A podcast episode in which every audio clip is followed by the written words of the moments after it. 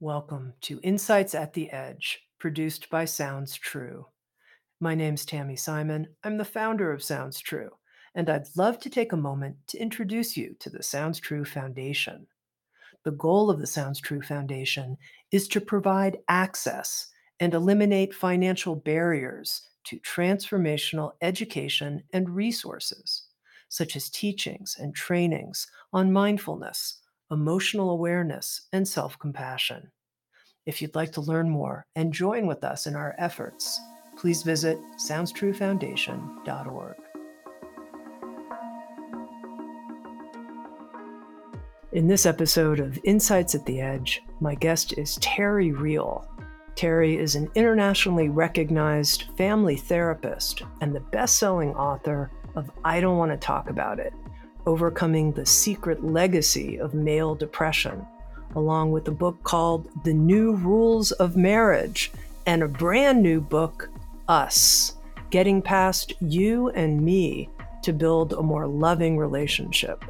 With Sounds True, Terry's the author of a highly acclaimed and loved. I hear so much positive feedback from so many people about this series. It's called Fierce Intimacy standing up to one another with love. I absolutely love talking with Terry Real. I'll tell you why. He gets me off my, I know I'm right in this relationship position, and instead to a place of, you know, I'm going to figure out what works for us. Here's my conversation with Terry Real. Terry, I'm so happy to have this chance to be with you and to talk about your new book, Us, a New York Times bestseller. I'm excited. All right. Okay, so right here at the beginning, you're known as the relationship turnaround guy. How did you come in your career, in your work, to that role and to really focus on relationships in general as a practitioner? You know, it's, it's kind of interesting actually. Uh, back in the 90s, uh, I published a book called I Don't Want to Talk About It um, about male depression. It was the first book ever about male depression. Uh, until that time, uh, depression was seen as primarily a woman's disease, just like alcoholism had been seen as a man's disease. And I'm proud of my role in bringing that to the fore. There are uh, an estimated 6 million depressed people in America, so the book did really well. And I began getting calls uh, eh, from not just uh, America, but really around the world saying, uh, Is there somebody uh, who does this kind of work in uh, Topeka or LA or, you know, wherever? And the calls, of course, were primarily from women. Uh, it's women who bought my book. I say that I don't want to talk about it. It appeared under pillows all over, all over the states. Uh, and uh, these were uh, uh, couples in trouble. And I would refer them to a therapist as best I could. But after a while, the light bulb went off. And I said, look, uh, if you're uh, crazy enough and you have the resources, come to Boston, where I work, and be with me. And what evolved was a two day intervention. I called it a relationship intervention. Me and the couple, two days straight, face to face, at the end of those two days, you're either on track or getting a divorce. This was the last stop. And uh, I, I, learned two things.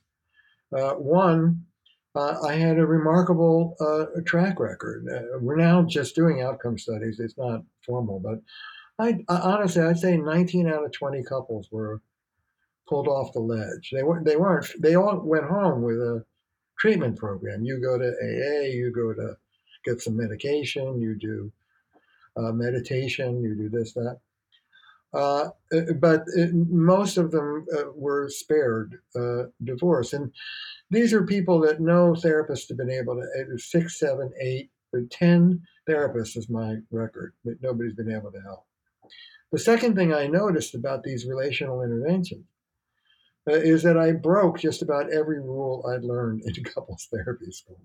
Hmm. Um, uh, and I, will tell you what makes the, the, so I'd already been teaching family therapy at that point, and rather than have a big shame attack and figure, oh my God, I must be doing something wrong. I said, oh, I seem to be doing something right.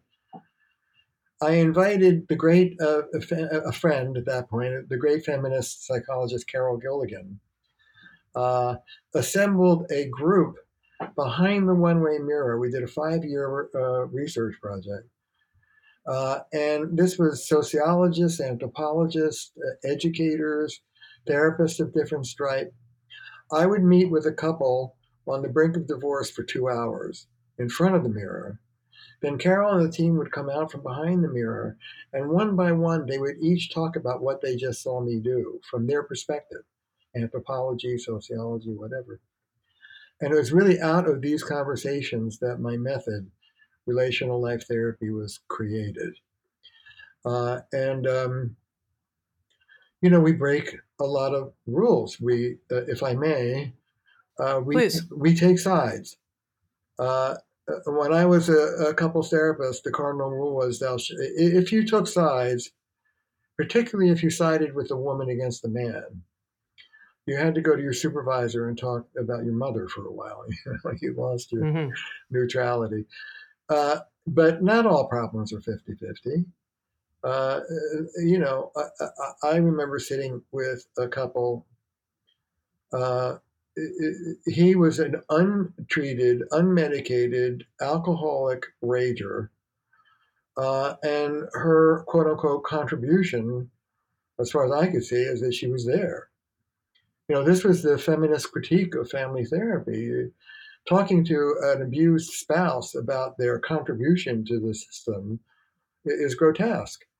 So, uh, in RLT, relational life therapy, we're perfectly capable of uh, saying, uh, uh, Mrs. Jones, uh, you're a nut, and Mr. Jones, you're an even bigger nut, and, and here's why. so we take sides, we tell the truth.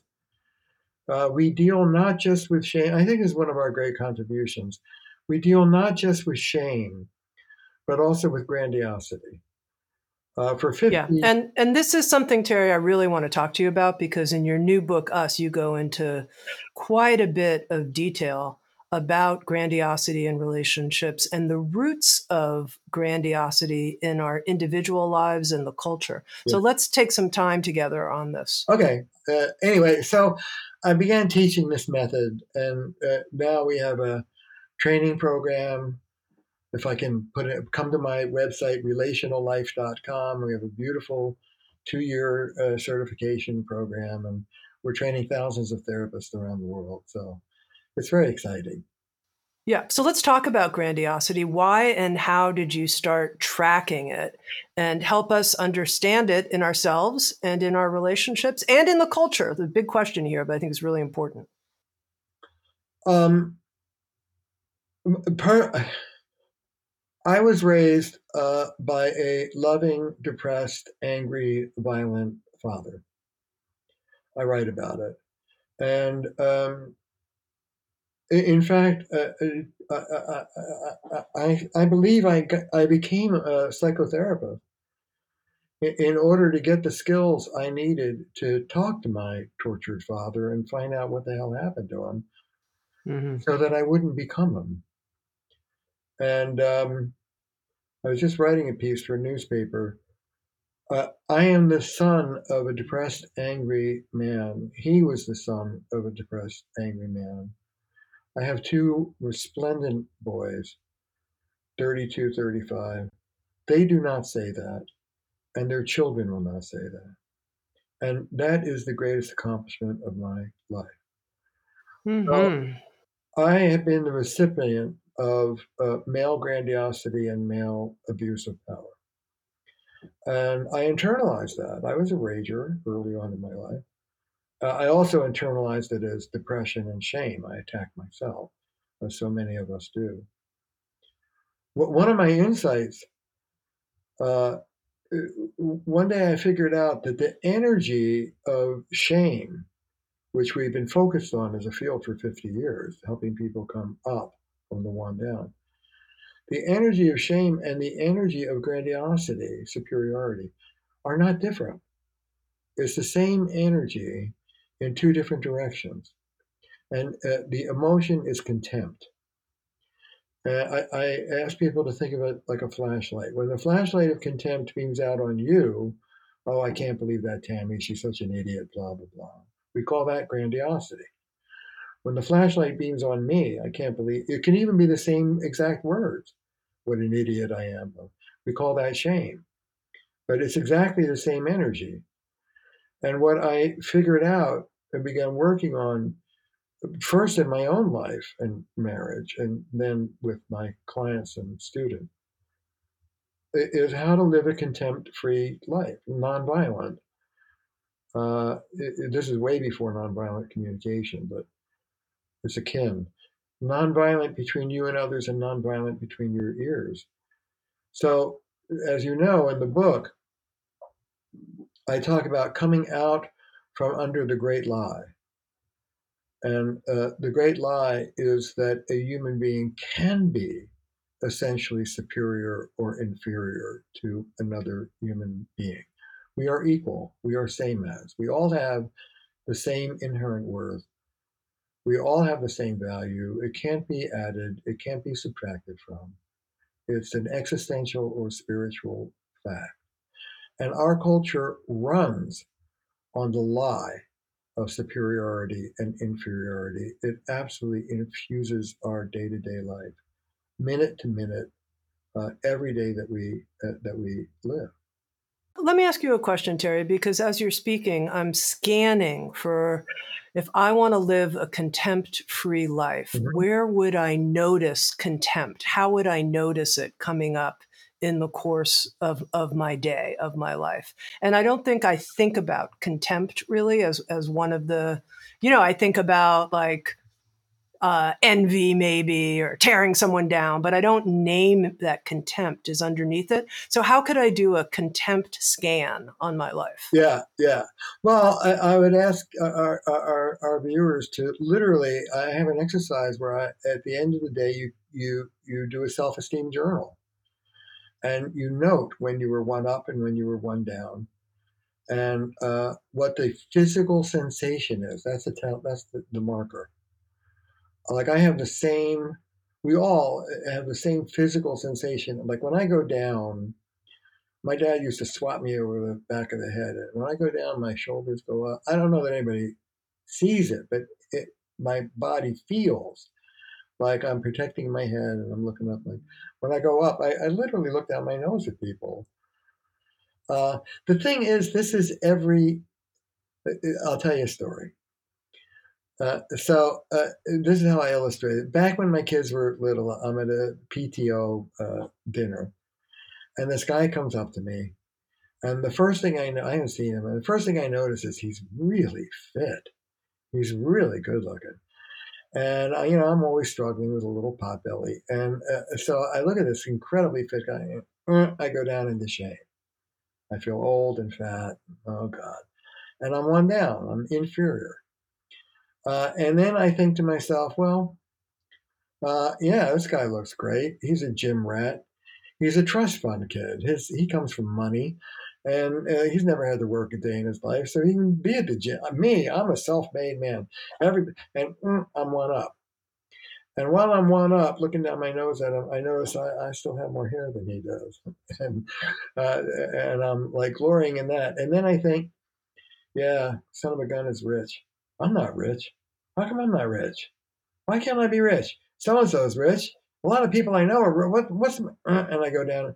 One up, one down, one up, one down, inferiority, superiority, until I take a breath and I say to myself, uh, you know, you haven't listened to a thing this guy's been saying. Why don't you pay attention to what's in front of you? And then I bring myself down into even. The, the beauty of this is once you start to uh, get aware of when you're up and when you're down, you can intervene. You don't have to stay that way and you can bring you can uh, take a breath and reach up and literally bring yourself back into your body looking at your eyes even same as bring yourself up from that one down uh, back into even and same as and this is a muscle that can be uh, that can be cultivated. Mm-hmm. Now, one of the things you write as a motto, if you will, it's a generalization of relational life therapy that I thought was very powerful. Was I invite the weak to rise and stand up, and the mighty to melt. Yeah. And I wonder if you can make that real for us, because as you're talking, in terms of working with a couple, how that there's the down, there's the up, and you're having the mighty melt and the weak rise in a dynamic, a couple dynamic? It has to do with the skill of how to take on the mighty. Uh, we empower. Not not all couples have this asymmetrical power dynamic, but many do. And when we do see an asymmetrical power dynamic, one's grandiose, one's shame based. Uh, one is more the agree. We call it the blatant and the latent. One is more blatantly egregious, and the other is more like a, an enabler. Our first move is to empower the enabler to stand up, and then we use that as leverage to go after the grandiose one. You know, as psychotherapists, we're taught to be nice to everybody. And God forbid you confront anybody. We're, we're taught form an alliance uh, with a difficult client, and then maybe after a year or two, you can confront. In RLT, we form the alliance by dealing with difficult truths right out of the starting gate. We call it joining through the truth. But it takes skill. And what I do is I reach for the decent person uh, uh, underneath the grandiosity. I hope we get into. I reach for the wise adult part of the person uh, rather than the adaptive child part, which is the grandiose part that they've been living through. It sounds like this Bill, you're a nice person. Bill, who's been a philanderer and a cheater and a liar for 20 years, you're, you're a nice person. You're a good person. I can feel it sitting with you. I have been with people who are indecent to the bone. They're called sociopaths, and they're they're gold. But you're warm. We're connected. I, I like being with you.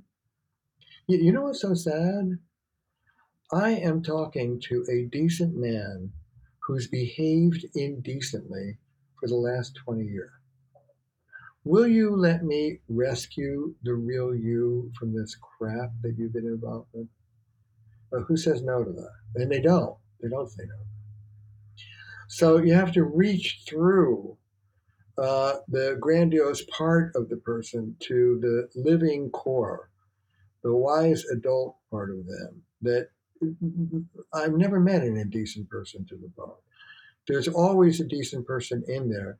And it's my job to, in some ways, bypass their adaptation, the grandiose, difficult part of them and uh, form an alliance with the beating heart of who they really are and say come on brother let, let, let's go let, let's get let's get on the on the journey but it helps if the disempowered one has some oomph like uh, mm-hmm. grandiosity impairs judgment uh, the more grandiose you are the less empathic you are and the less you have uh, a realistic assessment of negative consequences.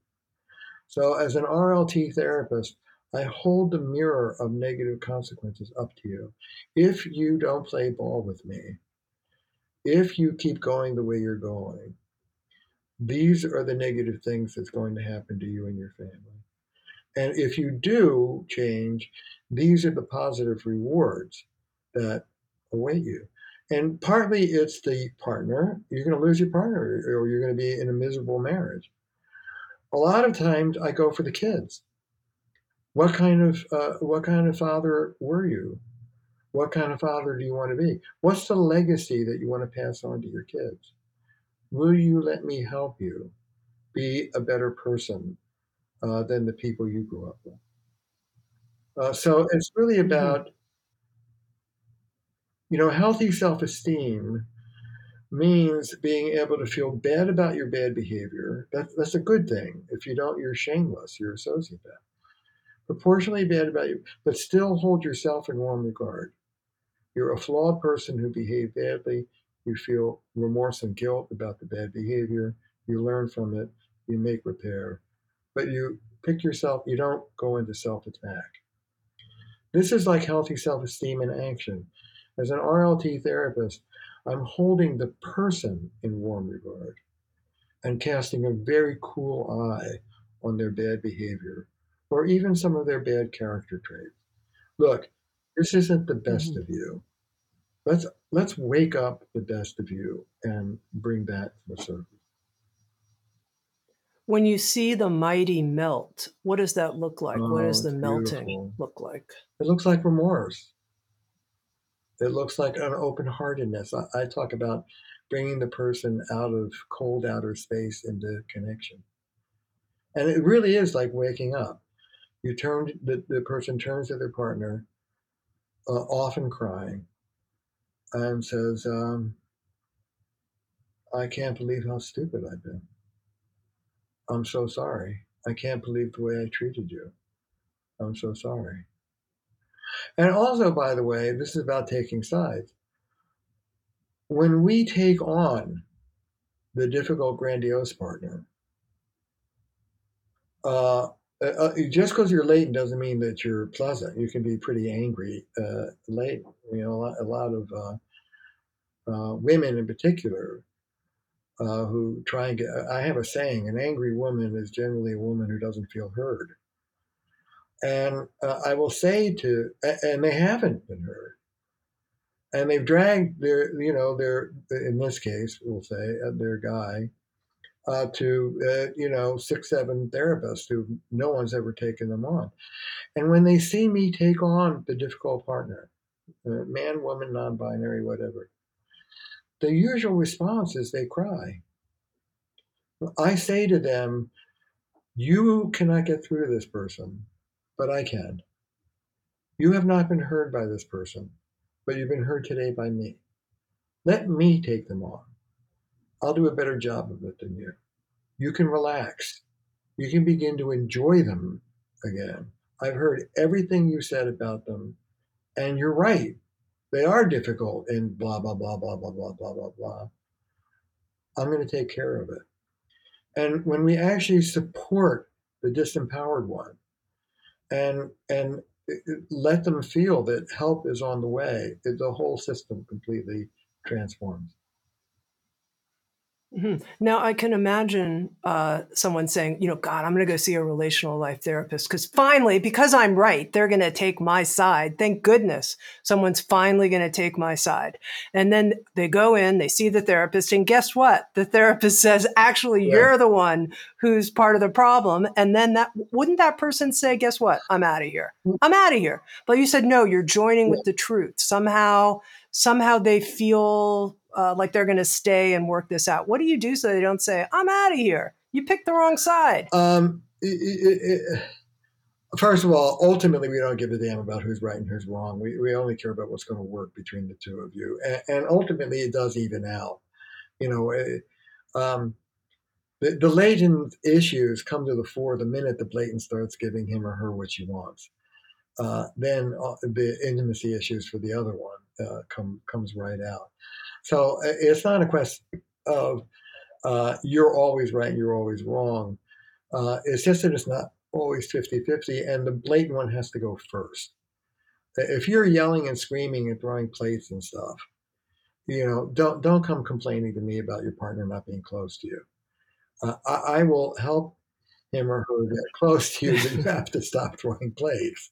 You go first is the mantra that we often often use, and then I promise you, uh, I, I, will uh, help. We'll say her uh, warm up, and if she doesn't, I'm going to be just as firm with her as I'm being with you right now. But you have to go first because no one would warm up to you the way you're behaving. And there's a way of just talking sense to people. I mean, people aren't stupid. You know, you say to somebody, um, I, I, know that you're upset that she isn't sexual and she isn't close to you. Uh, but look, whether you agree or not, she feels that you're volatile, you're angry, you're demeaning, you're controlling, or conversely, you're shut down, you withdraw, you, you, you're, you're unaccountable. Uh, uh, how am I supposed to help you while you're behaving like? Let me clean up your act, and then I promise you uh, uh, I'll get to the other one. I give you my my word, but let's do it in stages because you know what's going to happen if you don't do this. I'm really worried about what's going to happen to the two of you. That's the negative consequence. And also remember, your children are watching. Uh, you're repeating what you grew up with. Is that what you want to inflict on your kids? So it's this, you know, Minuchin used to talk about stroke kick. It's uh, it's positive, pulling them out with a little fear of uh, doom and gloom if they don't. And you play, you you play. Look, uh, it, we call it joining through the truth any fool can clobber somebody with the truth. I have a two year training program. You have to learn how to do this, but it's a titrated dance of positive and negative, of, you know, but it all boils down to somebody said to me once, can, can I boil down relational life therapy in two sentences? I said, yeah. You want to hear my summary, Tami? Please, of course. Are you kidding me? I'm a Cliff Notes kind of person. here's uh, here's the, the, whole of RLT uh, in two sentences. Oh, you don't want to do that, do you? You want to do this. That's it. That's the whole summary. it's about uh, motivating somebody to step up uh, and do better for themselves and for their family. I've heard you say, uh, Terry, that there's no place for harshness, that it doesn't work, it's not effective, that it causes damage. And I, I, how do you help people who say, Yeah, I hear you, but they still find themselves and you know when they get upset they say harsh and mean things and then they regret it how do we get to a place where we're actually not bringing meanness harshness into our relationships and also in our relationship to yes. ourselves. Uh, we're very harsh with ourselves as well. The exact quote is There's nothing that harshness does that loving firmness doesn't do better. And um, the key is this when I'm sitting with a couple, uh, my first question is not what are the stressors? Uh, a good couple can handle stress and it's not even what's the choreography? What's the you know the more we'll, we'll do it straight. The more she pursues the more he distances the more he distances the more she pursues. Uh, that's important but not the most important. The most important is this. Which part of you am i speaking to? Which part of you am i speaking to? And I, as you know i go into this in great detail in the book. Am i speaking to the prefrontal cortex the most mature part of the brain, present based, here and now, non triggered, the mature part of you that can make decisions? Or am I speaking to a triggered part of you, trauma based? Either the wounded child part, which is the recipient of the trauma, uh, flooded, young, overwhelmed, or am I speaking to what I call the adaptive child part of you? The adaptive child part of you is that you that you created as a kid to cope with what was ever going on. And uh, it's a kid's version of an adult. And almost all of the people I see have lived most of their lives out of the adaptive child part, thinking that that's a wise adult, and it's not. When we get triggered, the autonomic nervous system scans the body four times a second. Am I safe? Am I safe? Am I safe? Am I safe? If the answer is yes, I'm safe, we stay seated in the prefrontal cortex. If the answer is no, I'm in danger, boom, we're flooded. We move into subcortical, automatic, knee jerk responses. We, we do exactly what we learned to do as kids. We bring that into our uh, relationships over and over again. It's repetitive, it's compulsive, and you, it gets the same result every time. And the essence of the book and my work is what I call relational mindfulness. How, in those triggered moments, to take a breath, take a walk, I'm a big fan of breaks.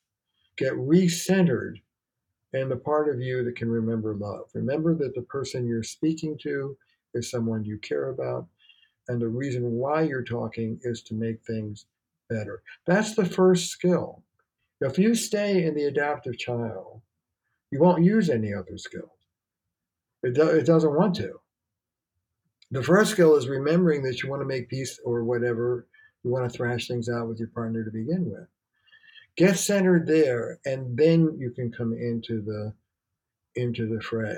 That's where the hope. Can I give you a story? and Illustrate what of course, of course, yeah. Here's a, this is the story I'm using these days. True story. It's one of the first stories of the book. Couple on the brink of divorce. The guy's a chronic liar.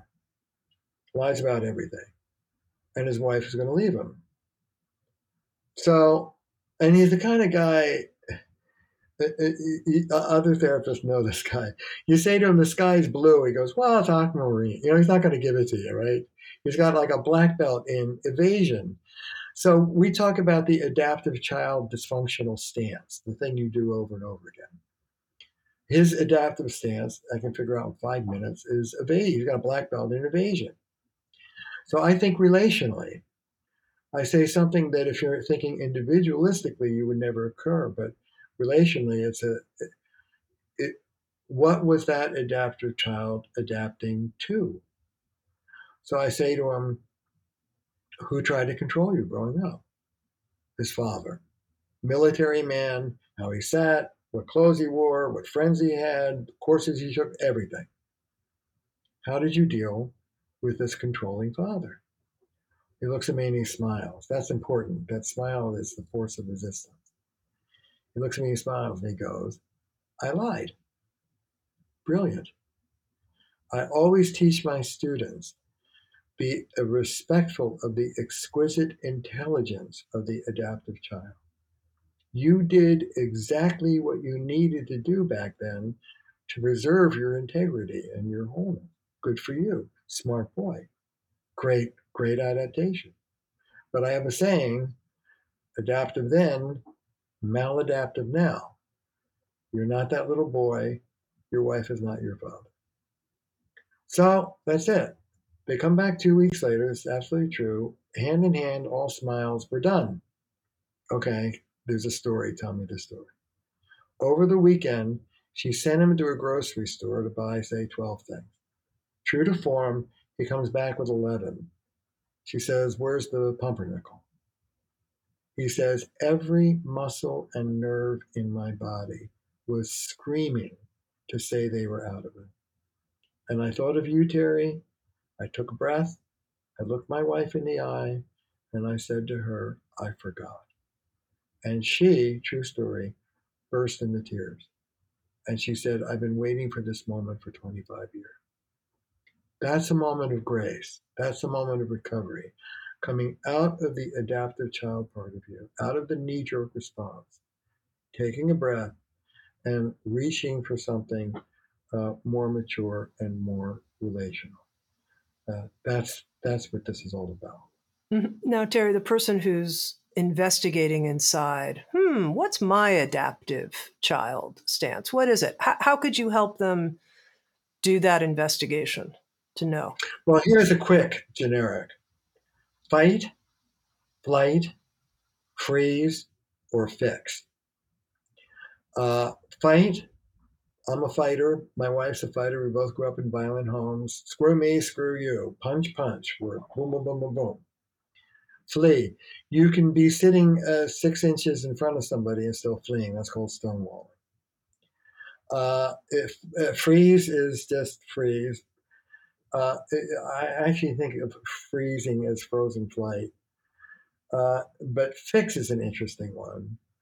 Uh, the um, uh, the trauma people have now added uh, that in the in nature it's fawning, fight, flight, freeze, and fawn. And a fix is, oh my god, oh my god, you're you're unhappy. I'll, I'll twist myself up into knots to take your unhappy. And, and, you know, any tension in the room, I've got to get rid of. It's not a mature working on the relationship. It's a compulsive, anxious. I'm going to take your pain away because I'm too distressed. Fight, flight, freeze, or fix. uh, those of you who are listening to us, take a moment and out yourself. Uh, Tami, you can pass, but I'm a fighter. What are you? Oh God. Uh, I, I mean, as you're as you're saying that, I I do have a combination of those uh, reactions in in different. Uh, but I I do like to fix things a lot. Uh, you know. Yeah, I, but what I ask people to think of is uh, the answer to that question in your current intimate sexual relationship now. Not your kids, not your colleagues, not 10 years ago, but, but these days when you're not in a state of recovery. Now, I understand that you, Tami, and people listening are in their wise adult 364 days out of the year. But that one little day uh, when you're uh, reactive. Right. I, okay, I'm a fighter then. I would ah. say that's that's that would be pretty natural for me. Yeah. Yeah. Yeah. So everybody listening can do that uh, for yourself and for your partner. And by the way, that'll tell you something about the dynamic between the two. Mm-hmm. But it gets much more nuanced than, than right. And than, so, in in this response to loving firmness, the question here can do more than harshness in terms of being effective, in terms of being a practical approach. When we're being harsh or mean, we're that's coming out of our adaptive child. That's what Absolutely. you're saying. And when we're centered in our wise adult, we can find a way to say hard things, but in a firm and loving way. And you talk about this, you, you have this great phrase, soft power. Uh, tell me more about soft power and maybe give some examples of it. It's so important, Terry. Yeah, I think it really is critical. Um, it, let me go back for a moment and talk about individualism and patriarchy, the social sure. context. Sure. individual, and the book is really a critique of individualism, what I call the toxic culture of individualism. Individualism teaches us that we stand apart from nature. That's what the word individual means. Uh, and that fuses with patriarchy, which I've been writing about for 30 years, which teaches us not only are we apart from nature, but we're above nature. We dominate nature, we control it. Whether this control is our partner, you better stop doing that. Our kids, our, our, our bodies, I got to lose 10 pounds, our, our thinking, I got to be less negative. And um, I'm proud of the book in that I start with neurobiology I move on to personal relationships, and then I fade out to issues like racism, homophobia, sexism, uh, and our relationship to nature itself. Uh, it, the biggest picture look, I don't think it's overblown to say if we don't realize what I call ecological wisdom, we're not above it, we're in it, we're breathing it. If we don't trade in the hubris of power and control for the humility of cooperation and collaboration. We're in bad shape as a species. This is big. Uh, we're in bad shape as a democracy. Uh, but the same paradigm of power and control is what kills us, uh, not just as a planet, but in our living rooms and bedroom. So that adaptive child, you know, is about you goddamn do it or else. Uh, or uh, conversely, don't talk to me, I'm shutting down, leave me the hell alone. Either of those extreme. Under patriarchy, you can either be connected or you can be powerful, but you can't be both at the same time. Let me say that again, it's a big point. Under patriarchy, which is the water we're all swimming in, you can either be affiliative, quote unquote, feminine, uh, accommodating, or you can be powerful, quote unquote, masculine, assertive. But power is power over, not power with. So when you step into power, you lose connection. Uh, and, and, I see that. I see that with uh, with disempowered uh, people, men and women, particularly women, move into what I call individual empowerment. I was weak, now I'm strong. Go screw yourself. You know, I, I found my voice, stand back. and uh, individual therapists, the 12 step sponsors, uh, feminist groups, spiritual people will applaud that. Relational empowerment is I was weak, now I'm strong. I'm going to stand toe to toe with you. I'm going to have full voice. Let me tell you what I want from you. Now, what can I do for you to help you deliver that for me? We're a team. How are we going to work together on that? Who sounds like that? No one. It's new. It's new for our culture. Soft power is the art of standing up for yourself and cherishing your partner in the relationship in the same breath. And I have to teach people how to do it. For example, simple. It's the difference between saying, Tami, don't talk to me like that, which is fair enough, and saying, Tami, I want to hear what you have to say, sweetheart. Could you tone it down so I could hear it? There's a difference between saying, um, God damn it, I need to talk to you, and saying, uh, honey, this isn't working. We've got to sit down and we're a team. Uh, you know, the relational answer to the question who's right and who's wrong is who cares. What matters is how are we as a team going to work this out in a way that's going to work for both of us. It's not a combination. It's not that I subsume my needs into yours, but how are we going to work? Let, let me give you an example. This is classic uh, uh, heterosexual dynamic. Uh, I'll just do it straight up. Uh, uh, you're a reckless driver, says she. No, I'm aggressive. I'm, I'm, I'm perfectly competent. Then they get into what I call an objectivity battle. Objective reality has no place in personal relationship. Uh, uh, you're a bad driver. You, you, you, you go 20 miles above the speed limit, you tailgate, you switch lanes. No, I'm an aggressive, I've never gotten ticket. They, they start arguing their case.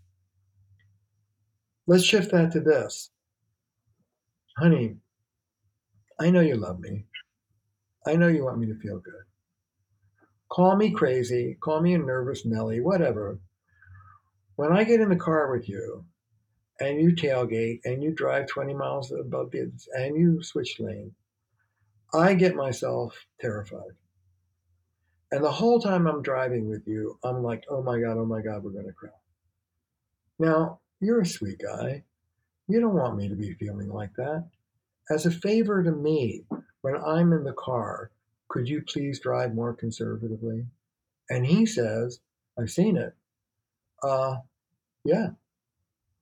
And what might have been a 40 year argument is settled in 10 minutes because they stopped thinking like individuals and they started thinking like a team.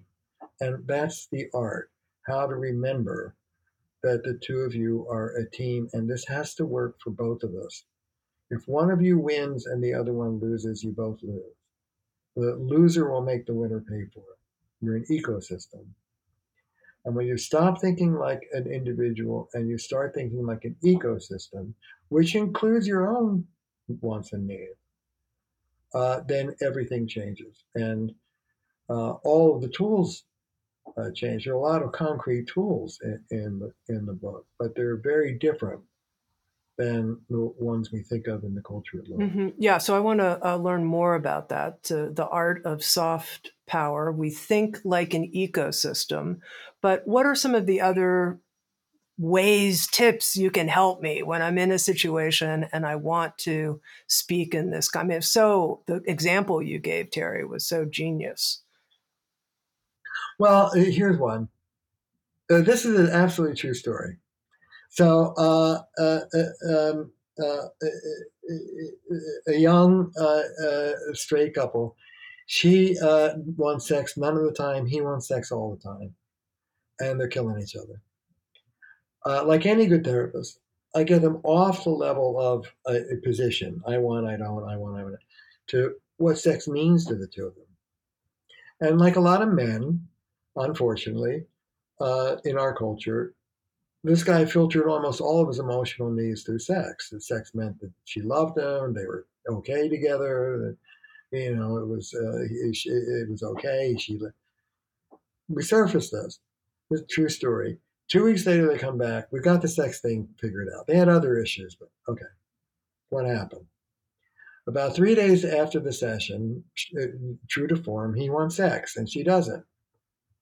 Rather than going across to the other side of the room, uh, which is what she used to do, she reaches over and she gives her, her guy a big kiss. She looks him in the eye. It's absolutely true story. And she says to him, Look, the first thing I want you to know is that I think you are so hot. You're really handsome. I love your forearms. You're a good guy. I feel really close to you. I think you're a wonderful husband. Oh, by the way, I don't want to have sex. Anyway, yeah, I think you're a wonderful husband. I think that you. And he looks at her to his amazement and he goes, uh, okay. And she was so cherishing of him while she was saying the no that the medicine just went down. And as I say, you have to learn. I go into it in detail in the book, but you learn to cherish your partner and stand up for yourself in the same. You know, um, sweetheart, I want to be close to you. It's all. It's often good to name your intention. I want to be close to you. When you just called me a chauvinist asshole, that kind of pushed me to the other side of the room. Would you say something reparative so I can feel close to you again? It's subjective. It's from the I, not objective reality. This is what you should do. It's humble. Uh, it, it, I want to be close to you. This would help me. Would you help me out? We're a team. Uh, it, it's invitation works a lot better than complaining. Now, Terry, you mentioned that you and your uh, wife Belinda are both fighters. Have you come up with like yeah. here are our rules for you know good fighting, fair fighting, or are you just like, look, when we're fighting, we're not in our wise adults. We're not going to do it. We're just going to take a break and come back. Uh, which way do you go? I go the second way these days. I mean, we all know we have a rule. I mean, we're both couples therapists. We know what the rule. You know, you know, character assassin. Uh, one, one of the rules, if you're going to fight, uh, since we're on it, let me say it. Uh, the key thing is to remember repair. Uh, you know, we therapists have encouraged this. Uh, self-expression is not the be-all and end-all of the universe. This, that's nonsense. It's a lot. It's a lot. But I have a saying: you can express yourself or you can work towards solution, but you can't do both at the same time. What's more important to you? Uh, so you know, take a few sentences and get it off your chest, but then move into what could your partner do that would make you feel better. We forget about repair. We're just these individuals. I'm mad as hell, and I'm not going. to No, no, no, no, no. This hurt me. Uh, here are a couple of tips. Change the affect whatever the feeling is that you're used to, go for the other ones first. So if you're used to big puffed up, I'm a, I'm mad as hell, and find your vulnerability. That hurt my feelings, honey. If you're used to little, oh, I don't want to frighten them, find your power. You know that really annoyed the hell out of me. But change whatever the affect is to uh, to the opposite, to the underlying, and you'll change the dynamic between the two. Don't lead with what you're used to. Lead with what you're not used to. Here's another tip stay particular. Not you always, you never, two weeks ago. It's this one thing that you did uh, that I didn't like. I'm staying there. Don't go into trend and don't go into character. And then three is offer your partner an avenue of repair. This is what you could say or do right now that would help me feel better. So often we just say what they did wrong. We don't even tell them what right would look like. It's just like it ridiculous. But these days, with me and Belinda, to be honest, 37 years, we go, one or the other of us says, let's take a break. See you in 30 minutes. Uh, uh, you have to say when you're coming back. We go and cool off, come back in 30 minutes, and it could be either of us. And, honestly, except for very rare moments, it sounds like this. Uh, I, I don't want to fight. You want to fight? I don't really want to fight. It, it, let's get out. What, what, what do you need, hon? And Belinda will go, "Well, you really were a jerk about blah blah. You, you know, you're uh, uh, um, you're right. I'm sorry." And she'll go, "Okay, what do you need?" And, and I go, "Well, blah blah blah blah blah." She'll go, "Okay, well, blah blah." She'll give me two out of the four, and I have to accept that. Let go of the other two. It's good enough. Uh, uh okay, yeah, you did. Uh, all right, yeah, I'm sorry. All right, good. Uh, want some tea? And we're done. And this is what I teach the people I work with. What I'm thinking in that moment when I say, I don't want to fight, you want to fight? Is this. Is what everybody should be thinking. How do I want to spend my evening? That's what I'm thinking. Do I want to spend my evening fighting with this person? Or would I rather cuddle on the couch and watch a cool movie on TV? Like, it's my life. What's more important to me? Proving that I'm right nailing her into the ground or making peace and getting on with it. Now, look, there are moments when you should have a fight you know? Uh, yeah which which brings up the, a point that i wanted you to speak to because uh, you write we're not going for unbroken harmony. And here you and your wife you're both therapists you're you're telling me what it's like when you fight after 37 years. And i do think i've internalized this idea that unbroken harmony is the goal or something like that at a certain point in evolution you and you you know what i mean? Like yeah well that should be how it is because we know so much and then it's a failure that we fought even if we're doing what you're describing which is you know basically having decent repair relatively soon after i still feel like i failed. But what you're saying is no unbroken harmony is not actually even the goal so speak to that. Harmony disharmony and repair Closeness, disruption, and a return to closeness. This is the essential rhythm of relationship. I learned that from Ed Tronick, who was an infant observational researcher looking at mothers and infants. You know, the infant is like molded, everything, and then there's gas or hunger, and then the infant freaks out, and the mother freaks out, and everybody's freaking out, anger, anger, uh, and then they're passed up and they're back to molded. Ed said this is this is the essential rhythm of all relationships. And in our culture, uh, we don't teach people how to get from disharmony back into repair because we don't acknowledge that disharmony is shameful. You know, a relationship should be all harmony, just like a, a great body is a 20 year old body and great sex life is a 19 year old. It's like ridiculous. Um, disharmony hurts. Disharmony is raw. I uh, I've gone around the country around the world really for 30 years talking about normal marital hatred. And I want you to know that not once has somebody come backstage and said, "What do you mean by that?" it's not. It's okay. And we get into relational shame, just like like a, a, great relationship never fights. You know, the the couple to the left and to the right of us is having better sex and fewer fights than we are. It, no, we're human.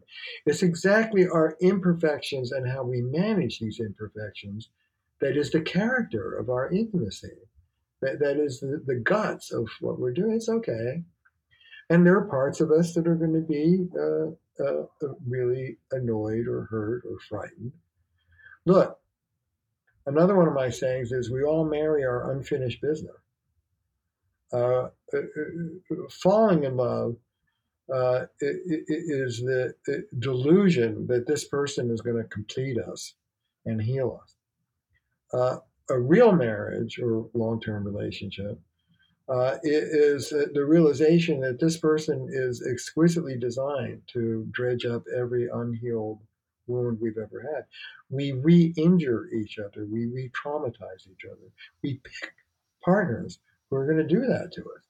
But Terry, uh, just to just to push on this a little bit, uh, you know, if we're both in our wise adult self more and more of the time, do you think that yeah. disharmony perhaps happens not that often, or no? It's like, come on, it's like you know, it's just part of the cycle. It's just how it goes, or you know, actually, it becomes kind of rare. Or do you think you need disharmony, or you're moving into some sort of flat, artificial place where you're not really en- encountering? The issues. I think harm. I think harmony becomes your baseline. Harmony becomes where you live, and the disharmony becomes the uh, the islands in the stream. Whereas when you start off, it's the other way around. disharmony is where you live. And it's just like healthy self-esteem. It's all in recovery. It's the same for all of it. You know, you start off shame, shame, grandiosity, shame, shame, health, health, health, shame, shame, grandiosity, and then as you start to do recovery work, it's like grandiosity. Wait a minute, uh, let's stop that. Okay, shame. Okay, let's come up from that. So that as you do your work over time, health becomes the baseline and these become the exceptions.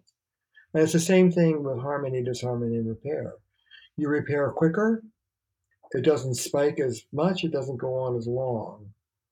Uh, but it, it's always there. And, you know, also, you don't sweat the small stuff. The disharmony, small disharmonies can happen a dozen times during the course of one dinner conversation, uh, but you're not going to make a big deal out of it. Yeah. You just go. Yeah. Okay. Now, there's something I really want to ask you about because you talked about the idea of we're honoring the ecological system of our relationship. And at the same time, you get to have individual needs. You, you do. I, I, I, yes, I'm part of this system, but I'd like to speak from the I for a moment.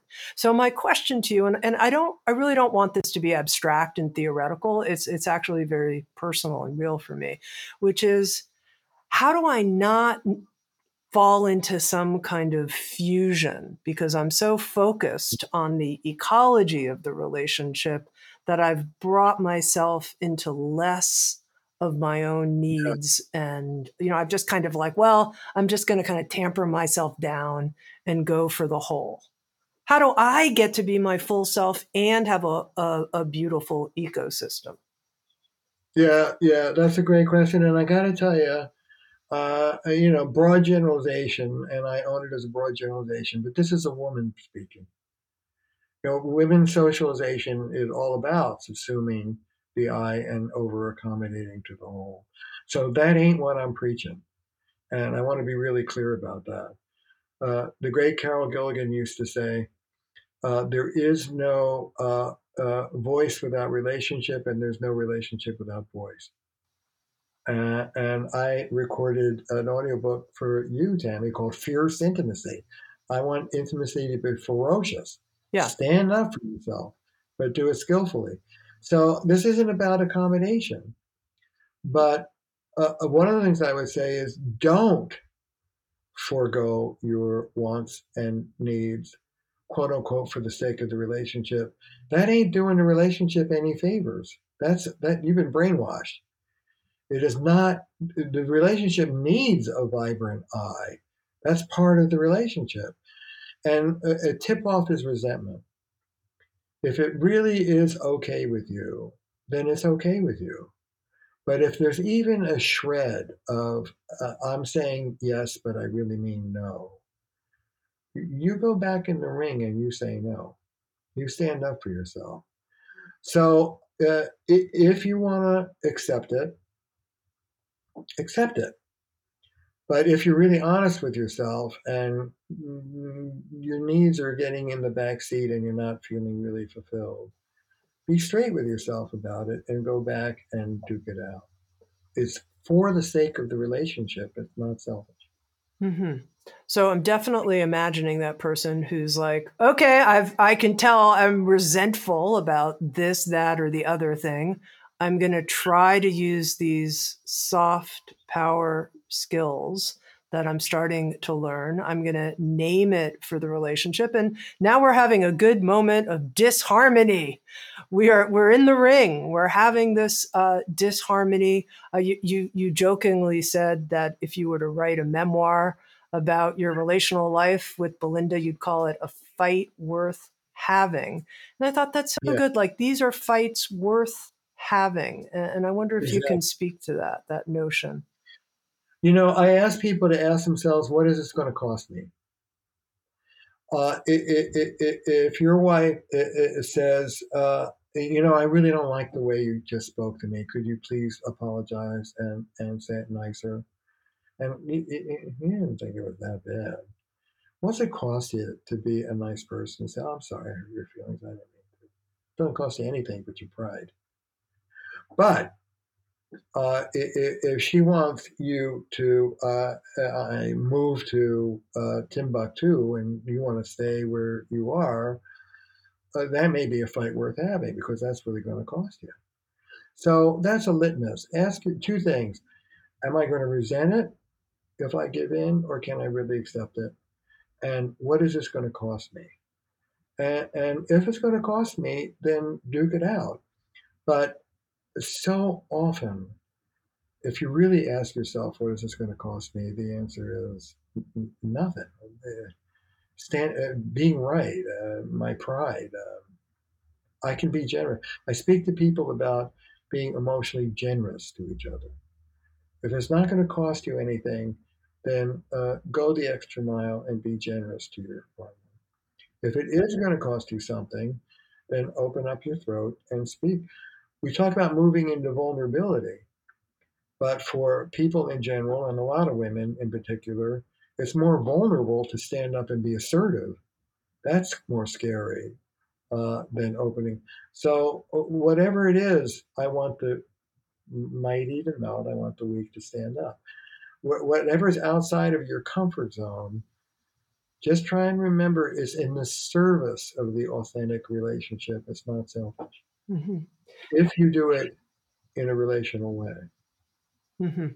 Now, Terry, one final point here as we end. I noticed when you were talking about contempt free living and what it would be like if I saw myself above someone to come back and be at eye level and recognize our sort of shared oneness, if you will, our shared humanity, just our shared essence, or if, if I'm down towards myself. No. And I, I thought this is really a heart practice, a heart way of living, a, a heart based, a heart opening way of being. And I wonder if you can speak to that specifically about the transformation at the level of the heart. If you see it that way, maybe you don't, I don't know. What's happening in our hearts as we uh, practice us and eco versus ego centered living? Oh, that's beautiful, Tami. Well, our hearts are opening, is what's happening. Uh, uh, the bottom line here is love. It's about living love. Uh, it's about, you know, particularly standing up to harshness as an example, uh, learning to be more loving to yourself and to the people around you. Look, it's called relational life therapy. The relational, it's about teaching people how to live authentic, loving, relationships, connection to yourself and others. But it's also about enlightened self interest. And one of the things I teach is that when you bring yourself down from grandiosity, you do it for your sake. You don't do it for the son of a gun who may desert. But uh, if I may tell, you know, I like to tell a story.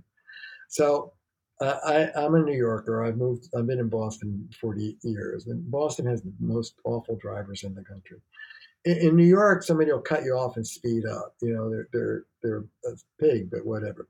In Boston, they'll cut you off and then they'll passive aggressively slow down, stick their fanny in your face, and make you drive 20 miles an hour. So I got one of these people, and I'm doing that laser Star Wars thing of you know like laser beam blowing up that fat little head in the wind. And I stop for a minute, and I and this is literally what I say to myself.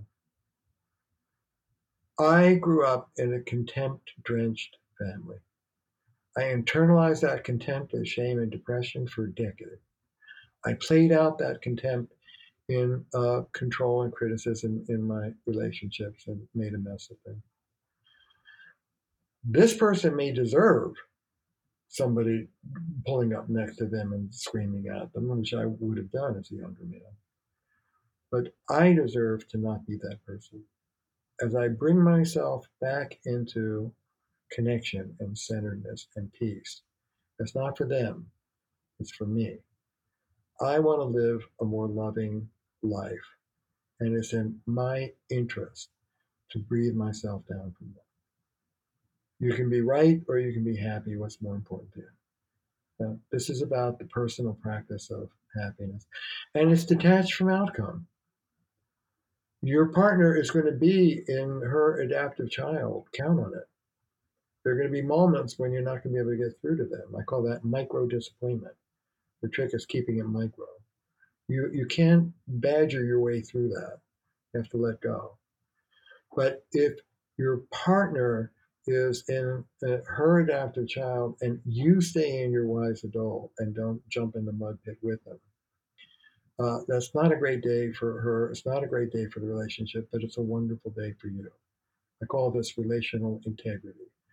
You work on your practice, and it is a spiritual practice. You work on your practice of integrity and skill and harmony and, uh, and centeredness. Uh, and uh, it so happens uh, that's the best strategy for improving the relationship. But it, that doesn't matter. It's the best strategy for living beautifully between your ears. That's what you're about. I've been speaking with Terry Real. He's the author of the new book, Us Getting Past You and Me to Build a More Loving Relationship, and with Sounds True, an audio series called Fierce Intimacy.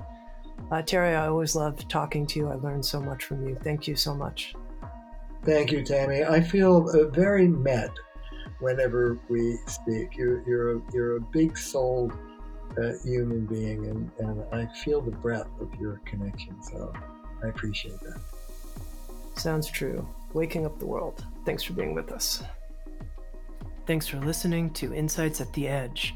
You can read a full transcript of today's interview at resources.soundstrue.com backslash podcast. That's resources.soundstrue.com slash podcast. If you're interested, hit the subscribe button in your podcast app. And if you feel inspired, head to iTunes and leave Insights at the Edge a review. I absolutely love getting your feedback and being connected. Sounds true. Waking up the world.